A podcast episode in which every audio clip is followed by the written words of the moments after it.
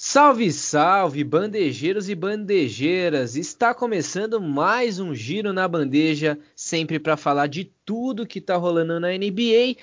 E no episódio de hoje, eu e o Zé separamos os principais jogadores deste início de temporada. E aí, Zé, meu parceiro, tudo bem com você? E os jogadores estão on fire aí nesse começo de temporada, né? É isso mesmo, salve, salve Caio, salve, salve rapaziada na bandeja. É, a N B A começou a todo vapor, alguns jogadores já estão se destacando individualmente, alguns times coletivamente. E agora a gente vai falar um pouco desses jogadores, né? Que estão aí surpreendendo e alguns voltando ativa, né? Voltando ao melhor nível depois de algum tempo.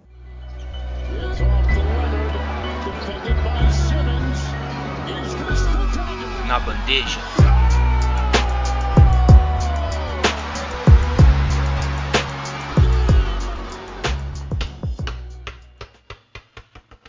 É isso então, é isso família, muito obrigado a todo mundo que já está escutando a gente, escutou os últimos episódios e claro, não deixe, se você está chegando aqui, se você não conhece o nosso trabalho aqui no Na Bandeja, não deixe de seguir a gente nas redes sociais, arroba underline na bandeja, principalmente lá no Instagram, onde a gente interage mais com a rapaziada.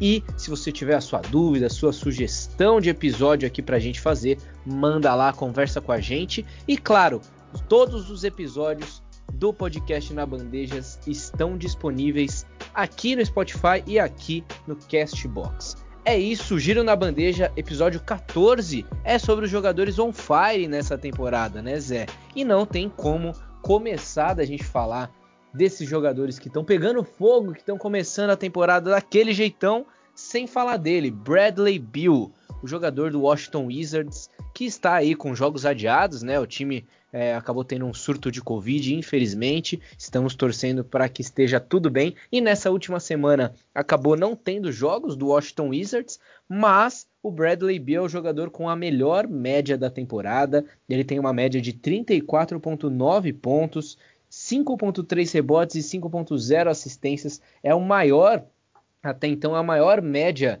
da carreira do Bradley Beal também, é uma média gigantesca, né? trinta e quatro pontos, é um jogador que não fez abaixo de vinte e oito pontos até agora em nenhum jogo da temporada.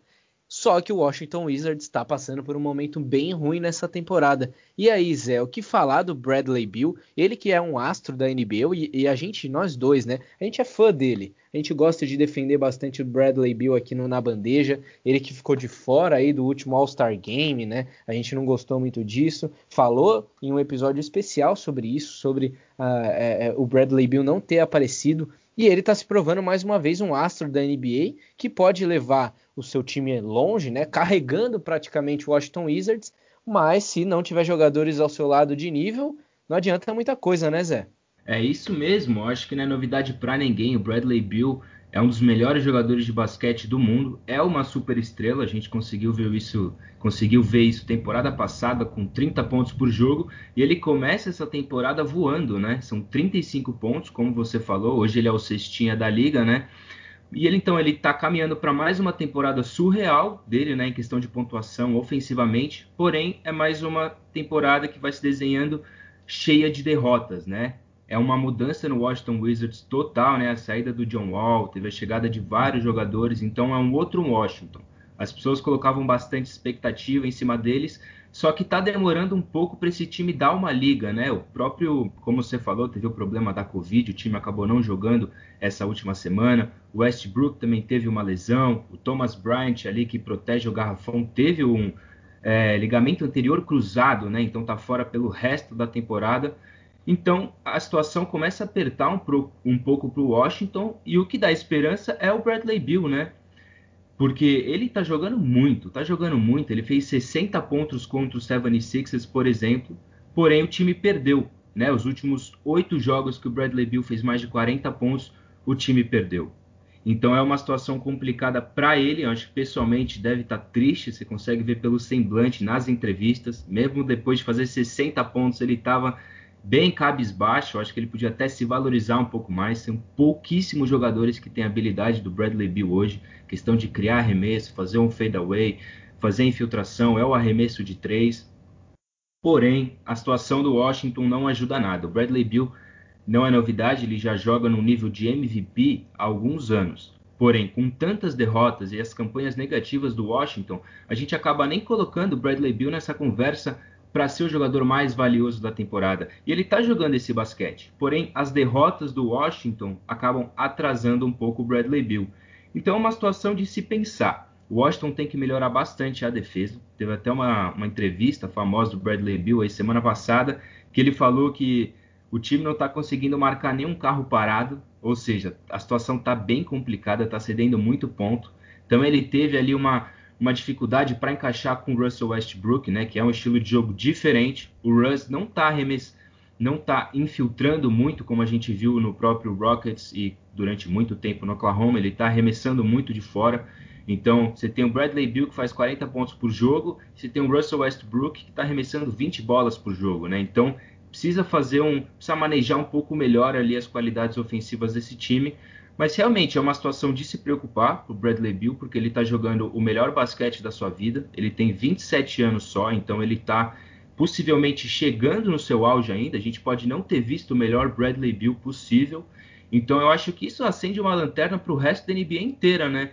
Tem tantos times aí procurando mais uma estrela, né? Vai ter a trade deadline ainda, né? Então, ao último dia, até você poder trocar os jogadores. E o Bradley Beal, hoje, é claramente o melhor jogador disponível, se você puder colocar assim. Não imagino que o Washington queira trocar o Bradley Beal, mas eu imagino que se ele continuar desse jeito, fazendo quarenta pontos por jogo, trinta pontos por jogo, e o time perdendo com muita dificuldade, é possível que ele peça para ser trocado, seja trocado ainda essa temporada, ou possivelmente nas temporada que vem, nas próximas temporadas, ele não vista mais a camisa do Washington, porque realmente é um jogador que tem outro nível em comparação à sua franquia.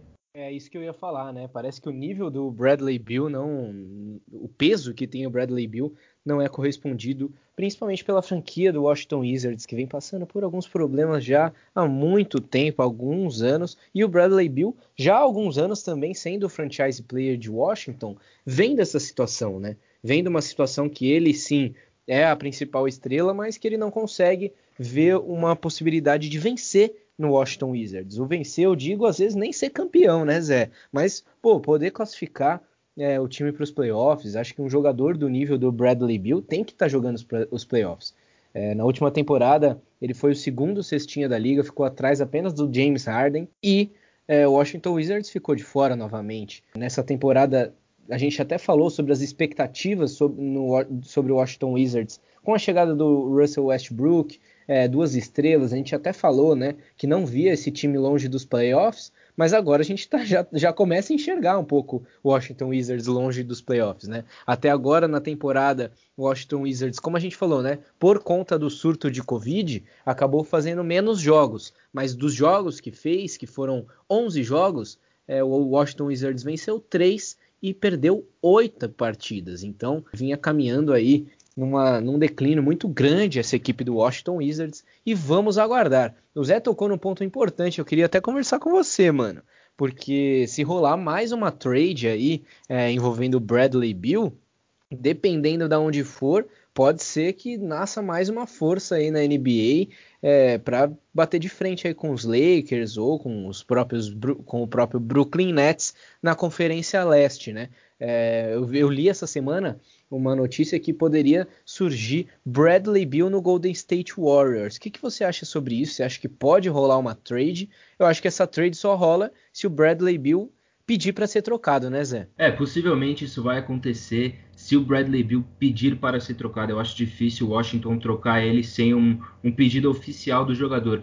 Mas como você falou, os rumores não param mais. Depois dessa troca do James Harden, o Bradley Beal vai ser o alvo de muita gente. Você falou do Golden State, eu acabei de, de ler sobre o, o próprio Milwaukee Bucks, né, que está procurando ali mais uma arma para se consolidar ainda mais no, na Conferência Leste. O próprio setenta e seis ers, né, que estava procurando o James Harden, né, não é mais mistério para ninguém. O Ben Simmons é, podia ser envolvido nesse negócio, acabou não chegando. Então, tá ali o setenta e seis ers pode buscar, o, como você falou, o Golden State. Eu acho que o próprio Dallas é um time que eu li também que está apto a fazer uma loucura, né? Conseguir uma terceira estrela para ir mais longe nos playoffs. Como você falou, eu acho que se eu tivesse que chutar hoje o que vai acontecer, Eu acho que o Bradley Beal vai sim ser trocado, se esse time não engrenar, que eu acho difícil, pelo jeito que está, Conferência Leste, eu acho difícil, ele deve ser trocado, porém mais perto da trade deadline, ele não vai ser agora, vai ser daqui a algumas semanas, então acho que a gente ainda vai ter um tempo até para os times perceberem como que está o mercado, o que, que eles podem oferecer para o Bradley Beal, e também ele vai desvalorizar um pouquinho se ele pedir para ser trocado, né? Então é melhor para o time dar uma segurada e esperar a hora certa.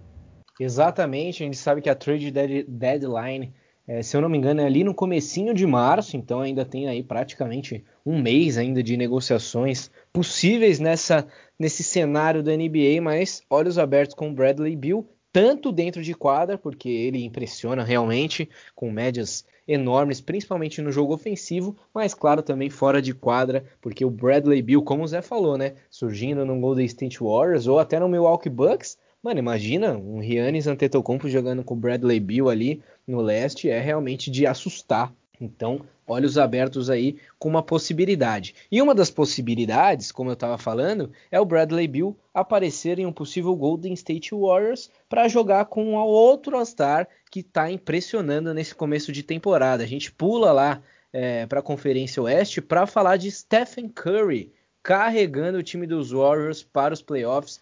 Os Warriors estão aí atualmente na sétima colocação, óbvio que ainda tem muitos sobes e desces nessa tabela do N B A, mas foram aí, se eu não me engano, foram quinze jogos e os Warriors têm oito vitórias e sete derrotas. Uma temporada bem igual aí para o Golden State, mas na sétima colocação o Golden State está se classificando para os playoffs. E eu acho sim que o Curry tem total capacidade de levar esse time para os playoffs, né, Zé? Fala um pouquinho desse início de temporada do Curry, que ativou o modo M V P, né, mano? Sem dúvida, Steph Curry acionou o modo brinquedinho assassino, né? Como você falou, ele tá carregando o time para uma campanha positiva. O Warriors começou um pouco mais devagar, porque é um time que mudou muito, mas aí conforme os jogos foram acontecendo, esse time foi ganhando corpo e o Stephen Curry... Não precisa nem falar, tá jogando muito. Hoje ele é o quarto cestinha da liga, são vinte e oito pontos de média. Como você falou, ele é o líder, né? Sem sombra de dúvidas, desse novo Golden State Warriors. Porque pela primeira vez, a gente, em muito tempo, né? A gente vai ver o Curry sem o Klay Thompson, sem o Kevin Durant, com um time totalmente novo.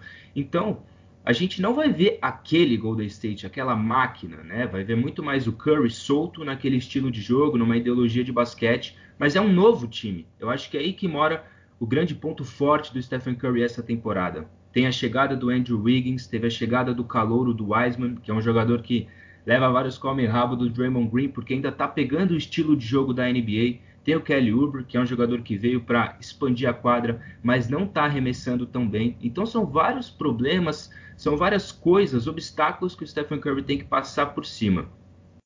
Isso tudo culmina numa responsabilidade ofensiva muito grande e ele acaba ganhando jogos com essas belas atuações, né? E o principal obstáculo também é a lesão do Klay Thompson, né? Porque acho que se o Klay estivesse jogando ali ao lado do Stephen Curry, os dois é, tem toda ali aquela conexão nos arremessos, né?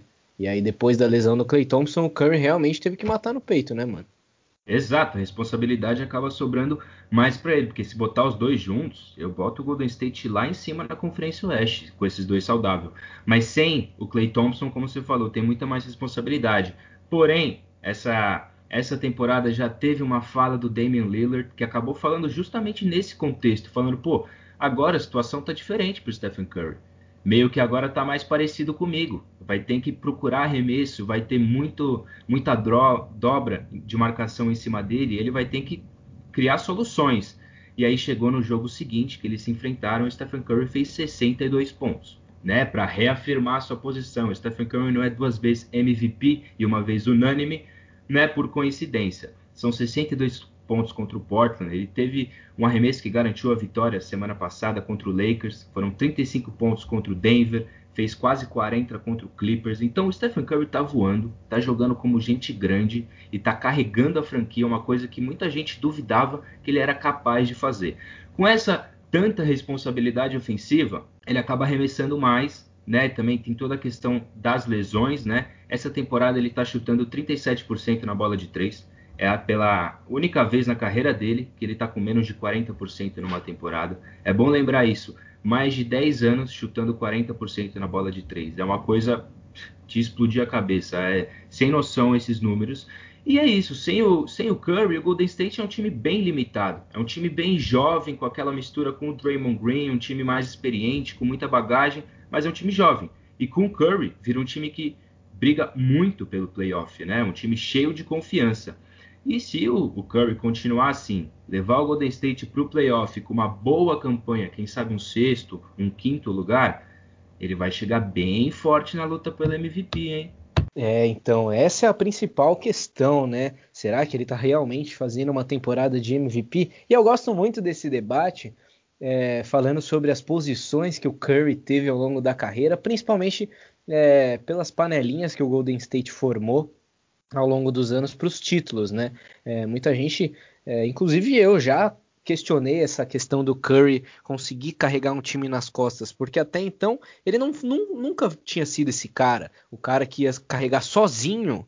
Sim, ele era o cara que tinha uma das principais é, obrigações ali dentro do elenco, junto com Kevin Durant principalmente, mas é, é, sozinho, do jeito que está jogando agora o Golden State Warriors, o Stephen Curry é praticamente é, o, o único All-Star, e jogando ao lado de jogadores que a gente espera, que, que a gente esperava outras coisas, né? O Wiseman chegou agora na liga, é um jogador muito novo, ainda tem um belo futuro pela frente, sim, mas não está jogando é, muito bem, tanto que já tem muita especulação, inclusive incluindo uma troca com o Wiseman, né? É, o Kelly Oubre Júnior, que chegou também nessa temporada, ele que é um ala, é, esperava, esperava-se muito dele, tanto defensivamente, tanto na abertura de quadra, né? Como você falou, Zé, é um jogador que não está caprichando tanto nos arremessos.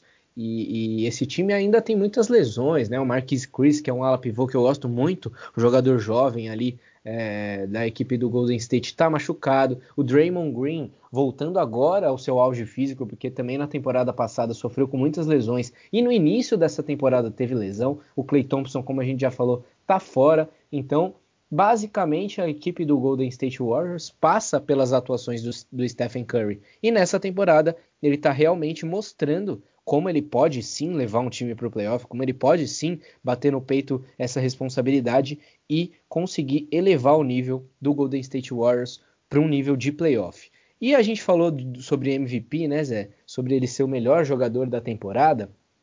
O Curry já foi duas vezes M V P, em dois mil e quinze e em dois mil e dezesseis. Em dois mil e quinze ele fez quase oitenta jogos, uma média de vinte pontos, inclusive é, chegando aí é, perto do título também. Mas em, dois mil e dezesseis, é, é, em dois mil e dezesseis ele teve uma média de pontos é, menor do que ele tem nessa temporada. Nessa temporada ele está, como você falou, quarto maior cestinha nessa temporada, e com médias de vinte e oito vírgula dois pontos nessa temporada. E só foi maior, a, a, as médias do Curry só foi maior do que vinte e oito pontos em dois mil e quinze, quando ele fez médias de trinta pontos e foi M V P da liga. No restante, ele não fez médias tão altas de pontos assim. Então, realmente, o é, brinquedinho assassino, o Stephen Curry, é um dos candidatos, aí, um dos grandes candidatos a uma temporada de M V P. Claro, torcemos para que ele esteja saudável ao longo da temporada, ele já não é um jogador tão jovem assim, e é, pode ser que aí o auge físico dele esteja passando, mas acredito que não, acho que o Stephen Curry ainda tem muito gás, muita gasolina aí para percorrer nessa N B A, e para, claro, retomar aí uma temporada de M V P, quem sabe, levando esse time do Golden State Warriors aos playoffs. E passando agora para um outro jogador que está carregando o seu time também para os playoffs e realmente se afirmando como um franchise player, a gente pula lá para o leste para falar de Domantas Sabonis. Eu separei o Sabonis aqui, eu queria muito falar dele aqui nesse debate sobre jogadores on fire, porque o Domantas Sabonis, na minha opinião, é um jogador que está dando mais gosto de assistir. É um jogador que se machucou na última temporada, bem perto dos playoffs, e aí o Indiana Pacers foi varrido pelo Miami Heat ali é, no primeiro round dos playoffs, mas muita gente esperava mais do Indiana. E claro, sem o Domantas Sabonis fez muita falta. O Sabonis está jogando muito basquete, ele é o terceiro melhor reboteiro da liga, ele tem média de doze vírgula cinco rebotes e ele não deixou de fazer duplo-duplo em nenhum jogo dessa temporada. Todo jogo ele faz um duplo-duplo de pontos e rebotes. E aí, Zé, o que, que você tem para falar desse novo franchise player, assumindo realmente que vai ser o dono da franquia aí nos próximos anos, né? Domantas Sabonis jogando em Indiana. Exatamente isso, principalmente com a troca que levou o Oladipo para Houston. Acho que agora não, não resta dúvida que o jogador da franquia é o Sabonis. E a pergunta é, além de franchise player, será que ele está realmente virando aquela estrela? Né? Porque ele é a cabeça do ataque do Indiana Pacers. Até no final da passagem do Oladipo, ele que comandava o ataque. Ele foi All-Star ano passado, como você falou, ele teve a lesão, se machucou, fez muita falta no playoff e está caminhando para se tornar um All-Star de novo. E é um jogador naquela constante evolução, né? Desde, desde os seus primeiros anos na liga, né? Um jogador que vem evoluindo ano após ano, cada vez mais sólido, né? Aquela safra de jogadores que são realmente muito bons tecnicamente, jogadores inteligentes, não é aquele monstro fisicamente que, que voa, que pula, que enterra, mas é um jogador extremamente inteligente, com um leque de jogadas muito amplo. Ele já ganhou o jogador da semana, né, nessa temporada, nesse breve início de temporada, ele já foi o melhor jogador da semana, como você falou, é uma máquina de double-double, são mais de cinco double-double seguidos aí, e todo jogo é aquela ameaça de triplo-duplo, né? Porque sempre tem um double-double e ele vai jogando bem com as assistências, tem média de seis assistências, então daqui a pouco ele bate já um triplo-duplo e talvez sejam vários durante a temporada. Uma coisa importante é a bola de três, ele está arremessando bem. Temporada passada ele teve uma média ali de vinte e cinco por cento, vinte e seis por cento na bola de três, já subiu para trinta e seis por cento esse ano, então é um, um baita de um avanço. E é um time do Indiana que está avançando como um todo. Também é um time que foi varrido temporada passada, mas é um time que está se construindo bem. Com Domantas Sabonis agora já está definido quem é o franchise player. Você tem aí o Myles Turner, que está dando quatro toques por jogo, quatro vírgula dois toques por jogo. Está liderando a N B A, um time muito bom defensivamente. Você tem o Malcolm Brogdon, que dá um ritmo ali na armação de jogo. O Caris LeVert teve, infelizmente, aquela questão no rim, né? Pegado no exame ali logo após a sua troca, mas vai chegar e vai somar esse time. Então é um time que empolga. Né, o Domantas Sabonis está jogando um belíssimo do basquete, liderando. É muito bom lembrar que ele tem apenas vinte e quatro anos. E aí, está caminhando, vai ser All-Star de novo. É, e se continuar assim, vai evoluir. E o Indiana, né, o quarto colocado no leste. Né, tem tanto time bom aí que se mudou no leste. E o Indiana tem oito vitórias, seis derrotas e é o quarto colocado. Né, que baita começo de temporada.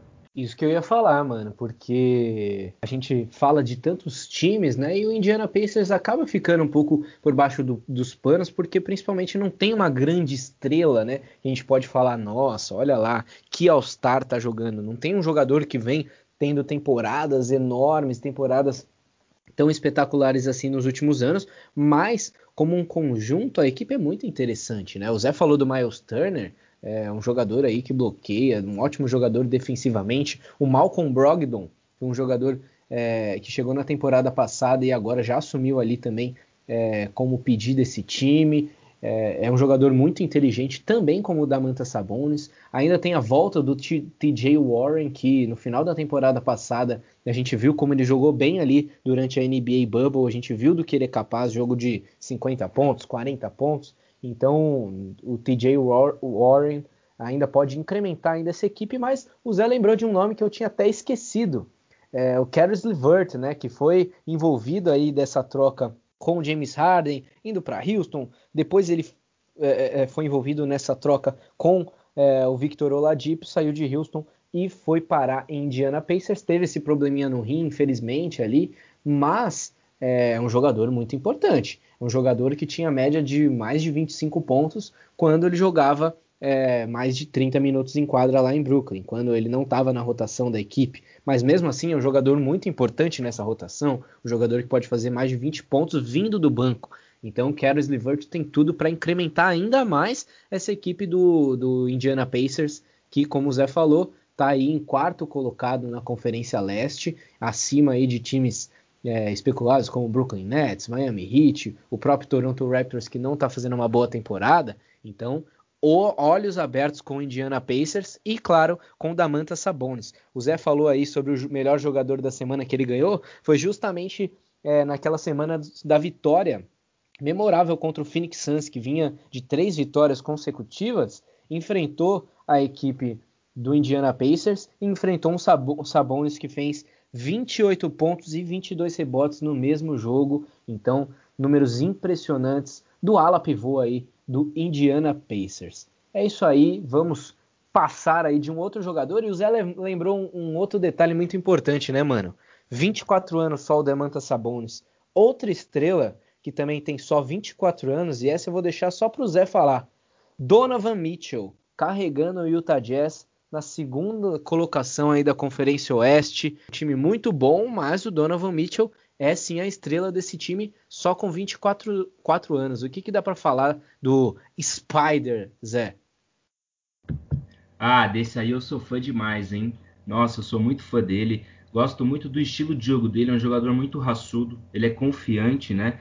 E é um jogador que é bom lembrar, arruda, porque... Arruda, é, e demais. Ele combina com aquele estilo do Utah Jazz, né? Traz um pouco aquele sentimento daquela franquia que foi tão bem na década de noventa, né? Batendo na trave contra o Michael Jordan. Enfim, desde que ele foi draftado, ele nunca teve muito hype, né? Ele veio no draft de outros bons jogadores, foi a décima terceira ou décima quarta escolha, me falha a memória.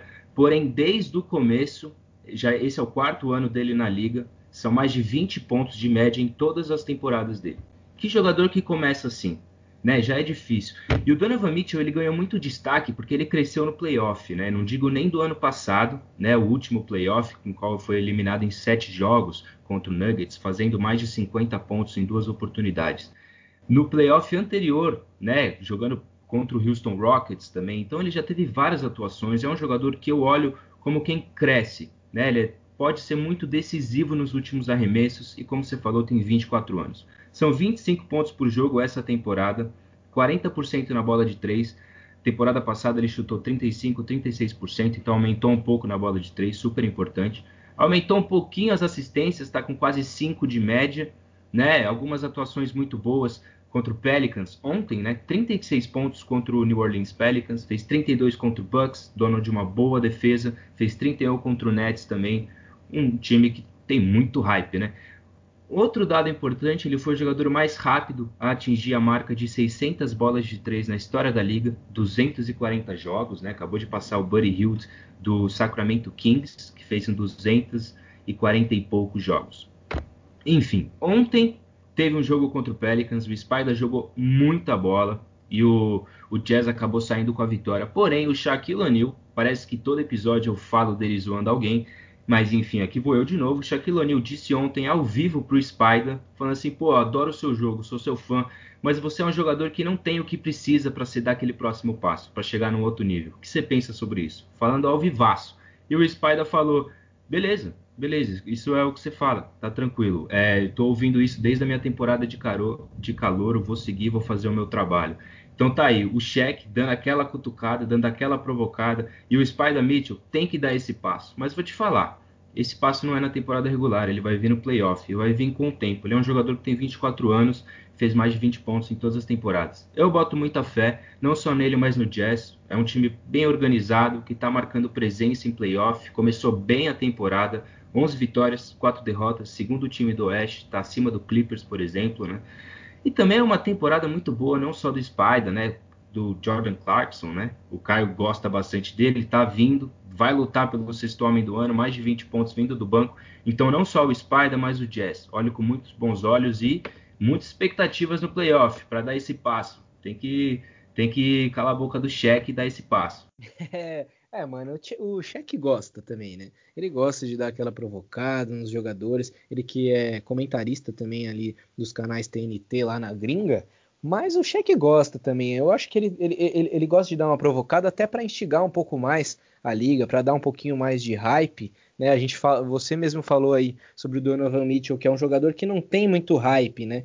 É, talvez o Shaq não tenha nem acompanhado tudo que ele já fez, tudo que ele pode fazer ainda. Eu gosto muito do Spider, eu acho que ele é um jogador aí que já tem muita irreverência na liga, é um jogador que já apareceu em jogos All-Star, tudo isso com vinte e quatro anos. Como o Zé falou, médias de vinte e quatro vírgula três pontos, três vírgula nove rebotes e quase cinco é, de assistências, e carregando o time para uma segunda colocação na Conferência Oeste. A gente sabe...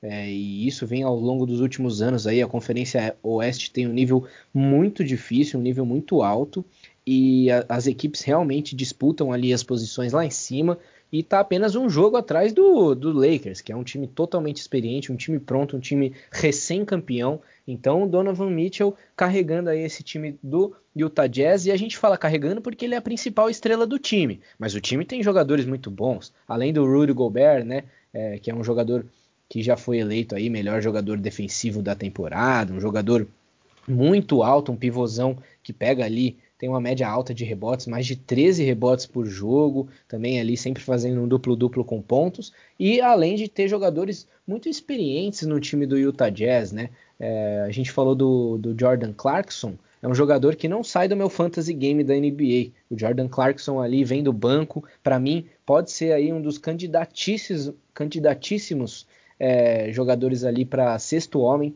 da temporada, um jogador que já tem quase vinte pontos de média vindo do banco. Eu gosto muito do Jordan Clarkson, realmente, ele realmente ajuda o Donovan Mitchell, tanto é, na, na, na parte é, pontos, né, da, da, da equipe do Utah Jazz, são dos principais cestinhas da equipe, mas também na, na questão de, de é, ampliação de quadra, né? O Jordan Clarkson é um cara que fica mais com a bola quando o Donovan Mitchell precisa criar É, o seu arremesso. Então, às vezes, o Donovan Mitchell fica muito com a bola, tem que criar o próprio arremesso, tem que infiltrar, acaba fazendo algumas faltas ofensivas, acaba perdendo um pouco mais de confiança. E aí, no momento que o Jordan Clarkson entra junto com ele, o Jordan Clarkson consegue assistências boas, o Donovan Mitchell consegue mudar um pouco de posição e consegue esses arremessos que, como o Zé falou, já passam aí de quarenta por cento de arremesso no perímetro. Então, o Donovan Mitchell de Spider, é, Spider Mitchell, pode ser aí um, um, um dos destaques importantes dessa temporada, principalmente se ele conseguir levar esse time do Utah Jazz aí nessas posições no alto aí da Conferência Oeste. E claro, não deixa de ser um dos candidatos a M V P, principalmente com o que ele está fazendo no time.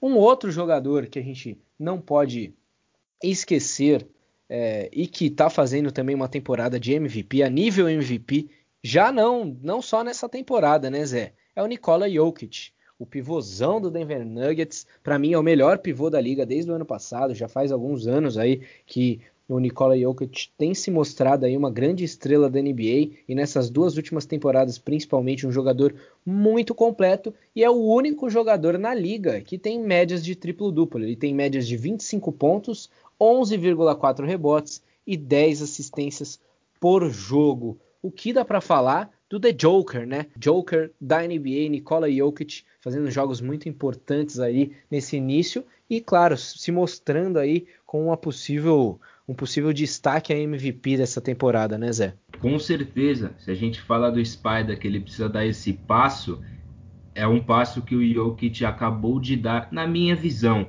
muito mais pelo momento do Denver Nuggets, né? Sete vitórias, sete derrotas, é o décimo colocado na Conferência Oeste. O Jokic tem vinte e cinco anos só, ou seja, ele tem uma idade similar nesses jogadores que a gente já falou. Enfim, o Nuggets começou um pouco devagar a temporada, mas o que faz a diferença é o Jokic. Ele está jogando muito desde o do final do playoff do ano passado. Cara, ele vem num nível absurdo, e para mim, eu pessoalmente sou muito, mas muito fã do Jamal Murray. Assistindo o Denver, não resta nenhum fio de dúvida de quem é o franchise player, que é o Jokic. Ele é líder de assistência na liga, são dez assistências por jogo, ele é o único jogador que tem dois dígitos de média na assistência. O Caio já falou, é um triplo-duplo de média, chutando cinquenta e sete por cento dos arremessos, ou seja, cara, ele tá jogando muito. A questão é, ele consegue manter essa média de triplo-duplo? Será que ele vai conseguir? Se ele conseguir, ele vai, ser, vai ter a maior média de assistências por um pivô na história da liga, né? Depois do Will Chamberlain, que tem oito vírgula seis assistências de média. Ou seja, sem sombra de dúvida, o Jokic vai terminar essa temporada com a melhor média de assistências por um pivô na história da N B A. Enfim, ele faz de tudo na quadra. Eu acho que quando o Nuggets se engrenar, ele vai dar mais problema ainda, também com a volta do Michael Porter Júnior, né? Se ele manter esse nível, não necessariamente um triplo-duplo de média, porque isso é bem difícil, né? Só o Russell Westbrook e Oscar Robertson, né? O Russell Westbrook com três anos seguidos com triplo-duplo de média. Eu acho que o Jokic consegue, mas enfim. Mesmo se ele manter mais de vinte pontos, mais de dez rebotes, chegando perto de dez assistências e ajudando esse Nuggets a engrenar e subindo um pouco, ganhando mais jogos, cara, ele vai estar ali no top cinco do M V P, eu não, não tenho nenhuma dúvida, porque o Denver é um time muito bom, é um time bem completo. Então, quando der certo isso aí, Jokic mantendo esse nível, ele fisicamente está muito bem, Cara, além disso, ele está fazendo a diferença nos momentos decisivos, como contra o próprio Utah Jazz. Ele acertou ali no último segundo, ele faz um arremesso difícil, um fadeaway, nem comemora, vai para a prorrogação, nem comemora. Então ele é um jogador bem firme, psicologicamente, fisicamente, está muito bem. E cara, o que ele está fazendo em quadra, se eu tivesse que colocar hoje ali para M V P, na minha visão, talvez não seja de todo mundo, o Jokic está fazendo a maior diferença na liga. O que eu tô vendo ele jogar, triplo-duplo de média, quantidade de passe, decisivo no momento final, atuando bem no garrafão, o céu é o limite pro Jokic, mas também precisa ter uma ajuda do Denver para dar essa melhorada. É, realmente, e até uma temporada, um início de temporada um pouco abaixo do Jamal Murray, né? Você comentou sobre ele, eu acho que esse início de temporada veio realmente para mostrar que o Nikola Jokic é o franchise player de Denver. E claro, eu acho que ele é um jogador de nível M V P, que joga com o nível M V P, mas é muito parecido com até o próprio, próprio Bradley Beal, a situação dos dois, né? Porque os dois jogam num time um pouco abaixo. Eu acho essa equipe do Denver uma equipe muito bem treinada, um técnico muito bom, mas é, se bobear nessa temporada, pode ser que o Denver fique até de fora, né? A gente não queria ver que o Nikola Jokic possa ficar de fora aí de um possível playoff. Eu acho que não, acho que o Denver ainda se classifica, mas o Nikola Jokic talvez não seja eleito M V P exatamente pela colocação da equipe, né? É, infelizmente, as últimas temporadas têm mostrado isso. Às vezes o jogador faz uma temporada ótima, tão ótima quanto uma temporada de M V P, mas não acaba recebendo o prêmio é, por conta... É, que também conta, né, o, o, como esse jogador leva a sua equipe, e às vezes não depende só dele para levar a equipe para um nível um pouco mais alto. Vamos aguardar o que acontece com o Nikola Jokic, mas claro, sempre assistindo os jogos do Denver por causa dele. É um jogador que além de, além de ter números, né, é um jogador que encanta dentro de quadra. E falei bonito agora, hein? Falei bonito porque... O jeito que ele joga é um pivôzão todo duro, mas ao mesmo tempo ele é todo, todo maleável, sempre driblando os outros pivôs que ele enfrenta ali dentro do garrafão. É um jogador que chuta bolas de três, tem uma ótima média de bola de três, tem média aí de mais de dois arremessos por jogo, quase dois arremessos por jogo do perímetro. É um jogador que dá umas, dá umas assistências que você não sabe nem da onde ele vê.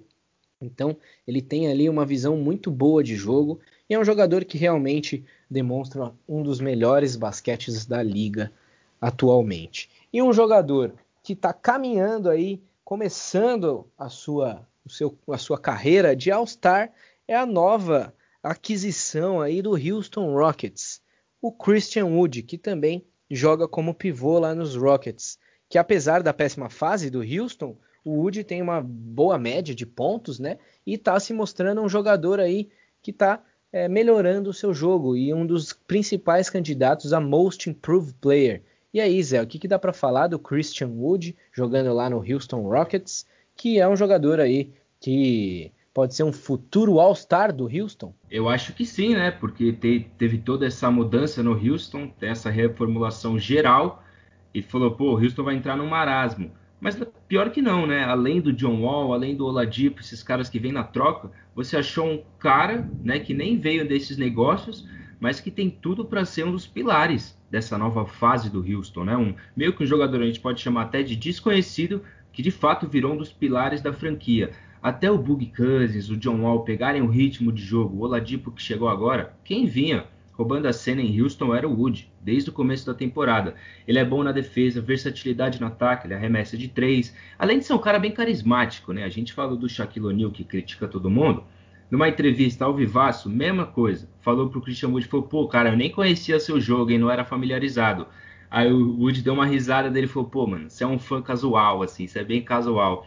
Então é bem engraçado, um jogador carismático que tem tudo para ser um dos pilares dessa nova fase do Houston, um cara que ele é bom no ataque, a franquia está se construindo, como você falou, cara, ele tem tudo para ser o Most Improved Player.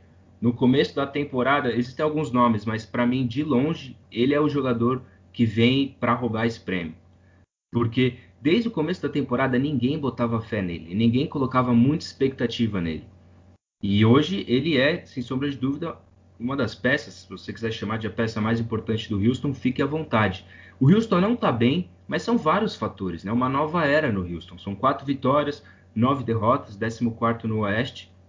Mas o Oeste, a conferência mais difícil ainda. O Christian Wood tem só vinte e cinco anos. Então eu vejo um futuro muito bom, não só para ele, mas para o Houston com ele. Eu acho que ele é um cara que o Houston tem que utilizar bastante. E algumas peças, talvez não seja um franchise player, de fato. Mas ele é um baita de um jogador. Um baita de um jogador. E se o Houston não aproveitar bem, cara, tem vários times que precisariam de um jogador como ele. Mas eu acho que ele pode ser uma cara que a gente vai ver no uniforme do Houston por bastante tempo. Exatamente. Eu acho que é, o Christian Wood é um daqueles jogadores que a gente, é, depois que a gente conhece a história, a gente se encanta, né? Porque é um jogador que já pensou até em largar o basquete, não teve boas temporadas, não teve chances é, nas, nas últimas equipes que jogou. Ele teve uma péssima temporada, a sua segunda temporada de liga é, foi muito ruim. E aí ele acabou indo lá para o New Orleans Pelicans, onde ele teve até uma média interessante de pontos ali, catorze pontos por jogo. Depois ele saiu, é, foi trocado do New Orleans Pelicans e foi jogar no Detroit Pistons, onde ele até teve uma boa temporada, mas a última temporada dele no Detroit Pistons, ele teve médias de treze pontos. treze vírgula um para ser mais exato. Nessa temporada, ele já tem médias de vinte e três pontos mais dez vírgula oito rebotes.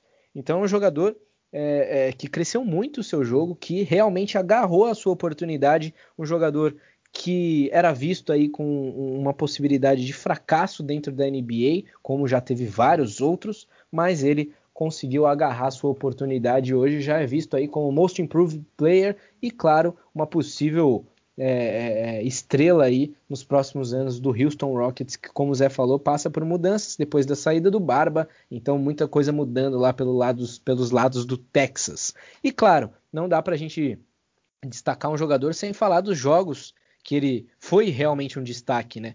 É, ele jogou essa semana contra o Chicago Bulls, fez trinta pontos, o primeiro jogo de trinta pontos da carreira dele, e também ele jogou, é, teve uma sequência muito boa, foram dois jogos seguidos contra o San Antonio Spurs, uma vitória do Houston e uma derrota, mas nos dois jogos, no primeiro ele fez vinte e sete pontos e quinze rebotes, e no segundo jogo ele fez vinte e quatro pontos e dezoito rebotes. Então, realmente o Christian Wood se mostrando um jogador muito completo nas, nos dois lados da quadra, tanto no ataque quanto na, de, na defesa. E um jogador que é completo nos dois lados da quadra é ele, o Gordon Hayward, que chegou em, com altas expectativas no Charlotte Hornets e, como eu falei do Christian Wood, da história interessante, mais uma história interessante da N B A, né, Zé? O Gordon Hayward, que teve suas chances no Boston Celtics, mas foi atrapalhado por lesões, dessa vez voltando ao seu auge dentro de quadra e seu auge físico também, né? Muito bom ver o Gordon Hayward de volta, né, Zé? Nossa, bom demais, sem sombra de dúvida. Ele chega no Boston como um all-star para fazer dupla contra o Kyrie, com o Kyrie Irving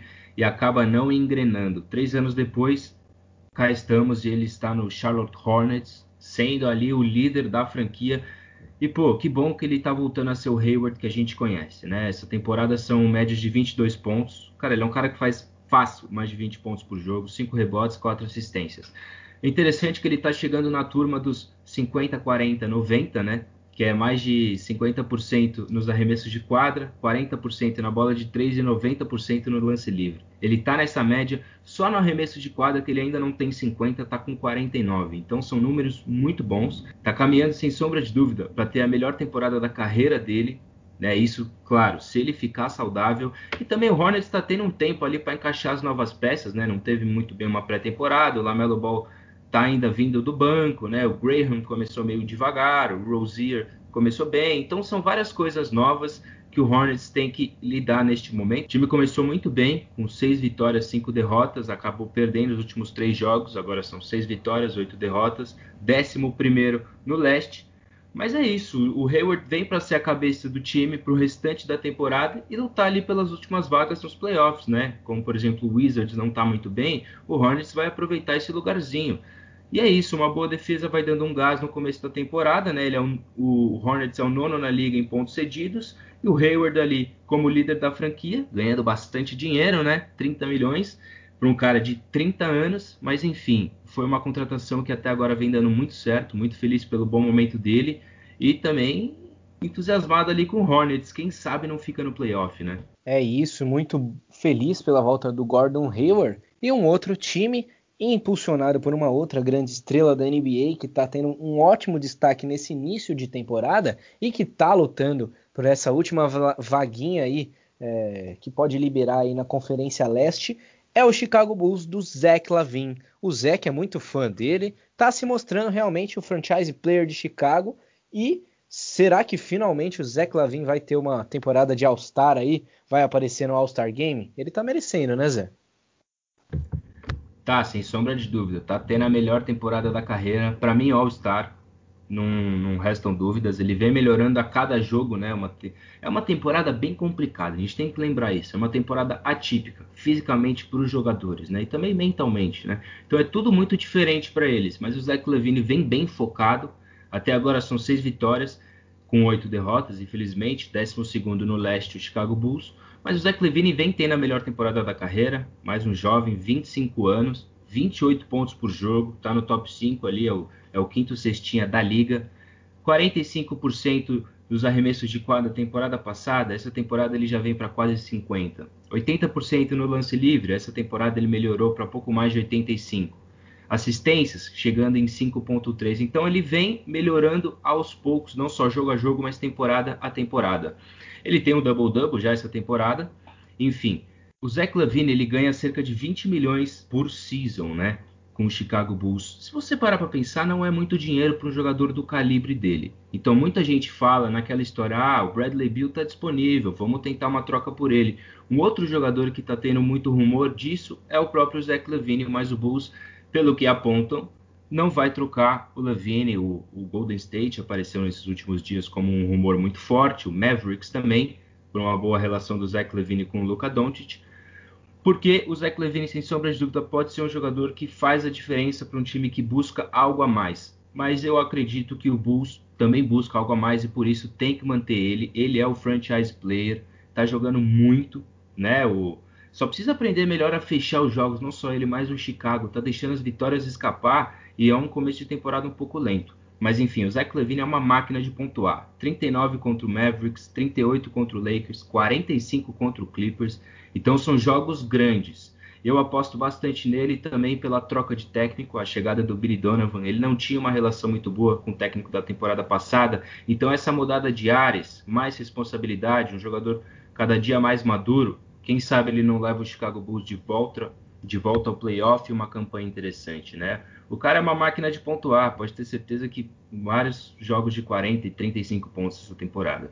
É, o Zach LaVine que teve um highlight impressionante na última temporada, né? Onde ele fez duas cestas de três ali no final do jogo, virando totalmente o jogo. Acho que todo mundo que acompanhou a temporada passada viu esse highlight. A gente já destacou ele aqui, inclusive no final da última temporada, né? Um jogador que não teve muito hype, mas que merecia. E é um jogador, na minha opinião, muito completo. Jogador de infiltração, sabe da dunk, e um jogador que, como o Zé falou, melhorou ainda mais seu arremesso do perímetro. É o quinto cestinho da temporada por enquanto, com média de vinte e sete vírgula quatro pontos, além de cinco rebotes e cinco vírgula três assistências. Então é um jogador que cresceu muito realmente o seu jogo e torcemos pela volta também do Chicago Bulls aos possíveis playoffs, né? É um time muito interessante, um time que está crescendo, um time muito jovem ainda, mas que com o Zach LaVine a gente enxerga um pouquinho mais de esperança em um possível playoff do Chicago Bulls nesse, nessa temporada dois mil e vinte, dois mil e vinte e um. E é isso, né, Zé? Eu acho que a gente destacou os principais jogadores aí desse início de temporada. Você achou que faltou alguém? Você achou que faltou algum jogador? Acho que a gente falou sobre tudo, né, mano? Ah, eu acho que sim. Alguns outros jogadores estão começando a temporada bem, né? Como é o próprio caso do Jeremy Grant. A gente gosta bastante dele aqui no podcast. Mas eu resumiria esses aí como as grandes surpresas. O Wood, principalmente, o Stephen Curry voltando a jogar como uma super estrela, né? O Zach LaVine mantendo esse belo ritmo, Gordon Hayward realmente jogando o melhor basquete que a gente já viu dele, Sabonis. A gente abordou quem tá brilhando nesse começo de temporada, muita gente, tem muito basquete para rolar ainda, né? Muita gente vai roubar os holofotes e as cenas da N B A e a gente vai falar deles também. É isso, e a gente volta para trazer um segundo episódio aí sobre jogadores on fire na temporada, quando a temporada andar mais um pouquinho, quando tiver mais jogos aí ao longo da semana, quando outras estrelas aí impressionarem também, outro jogador que a gente poderia até falar aqui, mas que não é muito destaque, né? Ele sempre tem ótimas temporadas, o Kevin Durant voltando realmente ao seu auge físico, aí a gente sabe do que ele, do que ele é capaz, ele é o segundo cestinha da liga já, então... É, só para não passar batido, o Kevin Durant também está na nossa lista, mas a gente só não destacou tanto ele porque já era esperado que o Kevin Durant ia detonar nessa temporada, ainda mais no Big Three agora do Brooklyn Nets. E é isso, né, mano? Então o nosso episódio do Giro na Bandeja é, vai ficando por aqui essa semana. A gente vai gravar um episódio especialíssimo, o segundo episódio do Crossover, então não perca o nosso próximo episódio aqui no Na Bandeja. Muito obrigado você que escutou até aqui, se despede da galera aí, Zé, e muito obrigado a você também, meu parça, tamo junto. Uh, muito obrigado a você também, Kai, muito obrigado quem ouviu esse episódio do Na Bandeja, é isso mesmo, esse foi o Giro na Bandeja de número catorze, e fique ligado que semana que vem tem um episódio novo, Crossover de número dois. É isso, galera. Um grande abraço. Tchau.